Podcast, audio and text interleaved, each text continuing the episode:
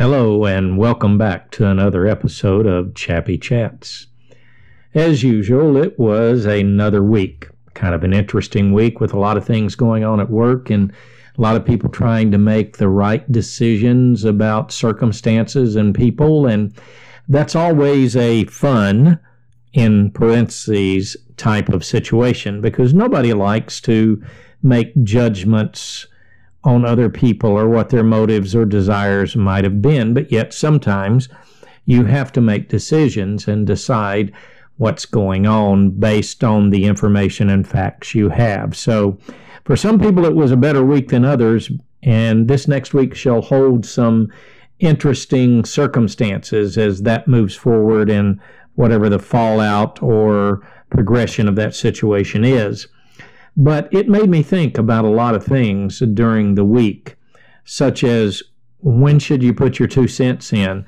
When should you show mercy and kindness? And when should part of being merciful to other people includes being consistent in how you treat the current situation based on how similar situations have been treated in the past?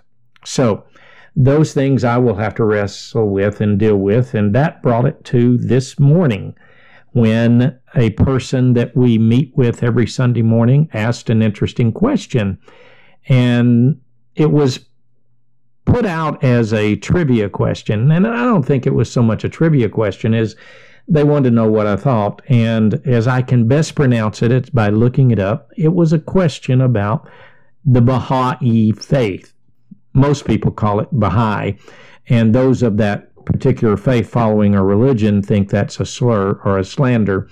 So I don't really know. I apologize if I didn't pronounce it correct.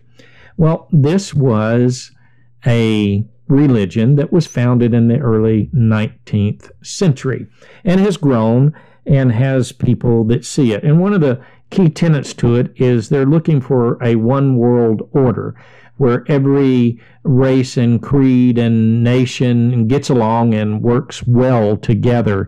And there's not any of these groupings of the communist, the capitalist, the socialist, the black, the white, the Asian is what I'm gathering they're looking at, that all humanity is bound together. And I can agree with that because in my Christian faith, I believe that there is just one humanity, separated by different ethnicities and cultures because of where they live. But we're all one humanity.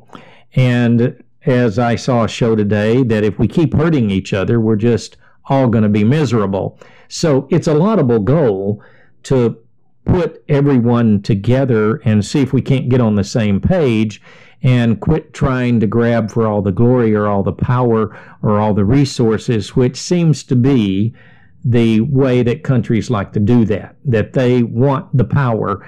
They want to be in control because, after all, their way of viewing how a country should run, and I'm talking about the governments, not just the everyday people, the way they see that it should run, they're convinced in their minds it's the right way to run.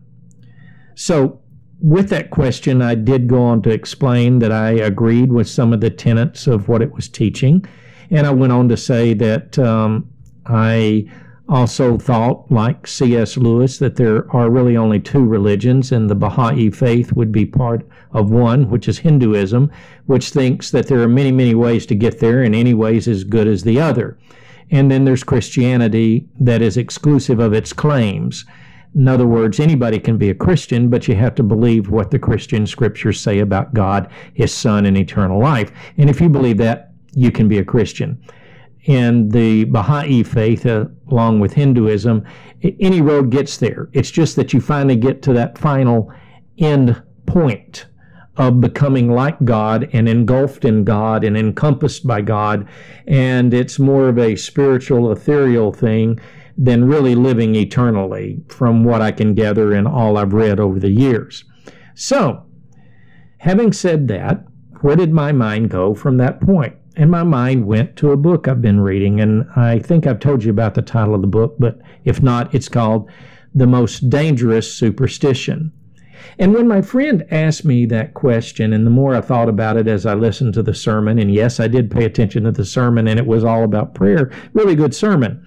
And it had some good points in it for those that believe in the Christian faith, some really good points about how to hear from God and to be in God's will. And that's important that we know that if you're following the Christian faith. But I also thought about the fact of, since we were talking about God and being in His presence and in His will, that how do we look at the world?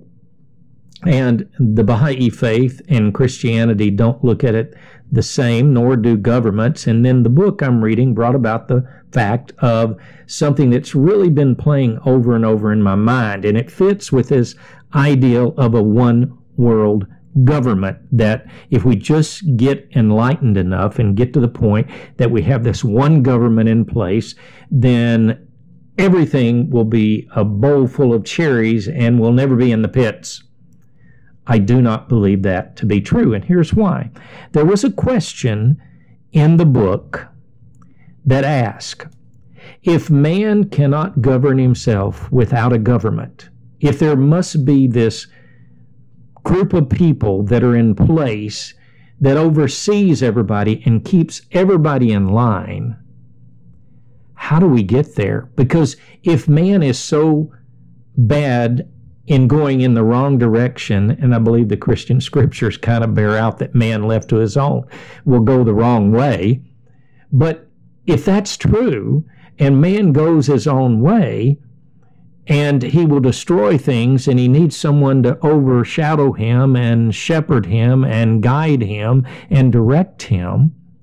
But your solution to get that is to take a group of elite people, smart people, whatever philosophical people, however you pick them, but you're going to take this group of people out of this mass of humanity that cannot be trusted to govern itself.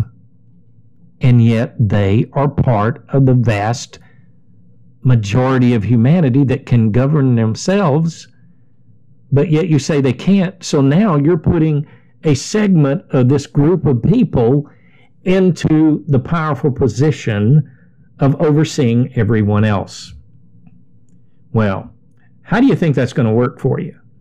Because you've got these people who are supposed to be in charge of people that are just like them, that veer off, that think the wrong way, that come up with the wrong ideas. And if you don't believe that's true, let's just go back and let you study your history and look at all the things that have been done in the name of progress, in the name of liberty, and look at those governments and see just how they really were just interested in their own power. They were just interested in giving their own ideas. They were only interested in their morality as they saw morality.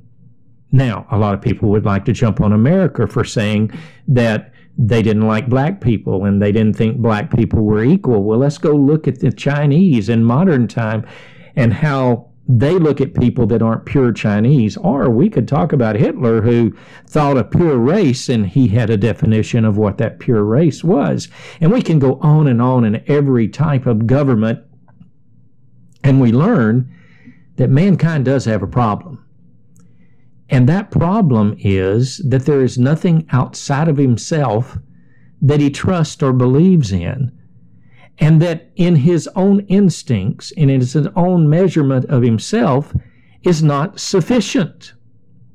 So this week, with that question asked by my friend and reading the book I am, I'd like to make a case once again for Christianity and for God, and for there being a creator outside of ourselves who gave us a model of how to get along with each other, with such sayings as, think of the interest of others more highly than yourself, to not think too highly of yourself, also to treat others as you would want to be treated.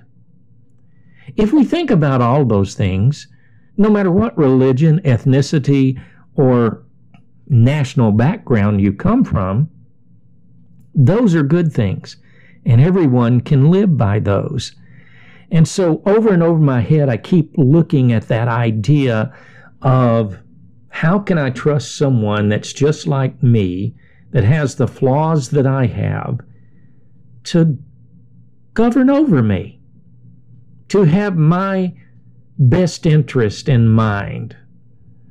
If you really admit to yourself the truth of humanity that you have encountered over your lifetime, you will admit that whether you believe in Christ or God, or that He is the God, maybe you believe in someone else, but man is deceitful above all else.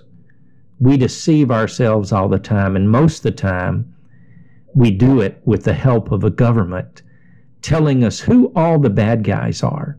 And many times we don't even know the bad guys.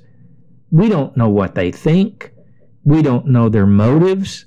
We're just told that those are their motives. We are told that the Chinese must be wary. They're trying to take over the world.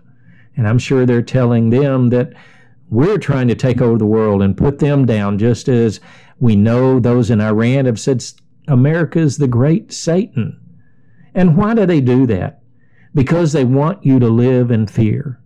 And the only way I've learned to begin to not live in fear, fear of death, fear of what might happen tomorrow. I mean, I get emails in my inbox all of the time of the great catastrophe that is coming. And you know there may be a catastrophe. But in my faith, I am told that His people have never been found begging bread, that they've always had. Paul states it, that in want and in plenty, he was in good shape. And so I just want to challenge you this week to maybe look outside of your government, look outside yourself, and see maybe if it's not important for you to decide. And I hope, I'm going to be honest with you, that you would decide on the side of Christianity, that the truths found in those words and from that prophet, because all the other religions mostly agree that these people that are in their religion were prophets, just one was better than the other. And I happen to believe that Jesus Christ was not only a prophet, but the Son of God. And that being true, being the Son of God and the co-creator of this world, as is explained in Scripture, along with the Holy Spirit, then He deserves my admiration, and He deserves for me to follow Him and get out of sight of myself. And so I guess the challenge I'm giving you is to begin to open your eyes and get outside of humanity. And if you have to, study every religion that's out there, but understand that, as I've said time and time again, if you were the final judge and your estimation of what's right and wrong, or your government's estimation of what is right or wrong, is the final say, then that's a terrible place to be in. Because when we look at ourselves, we're going to take care of ourselves first and foremost. And that's what governments do. They take care of their own power. They take care of themselves. I can say that about my government. You go into government and you don't have a lot of money, and you come out and you have a lot. They were taking care of themselves. They give themselves pay raises, and they don't take care of the people. They just keep raising taxes and spending more money than they have. So I want you to think about that. Is there a different way for people to interact with each other and take care of themselves together? Because they deal with individuals. They don't deal with powers that tell them what individuals think and who is against them and who is for them. So get out of yourself. Look and see if maybe there's a standard that you can trust beyond yourself, beyond your country, beyond your government. Blessing, protection, and favor until we meet again.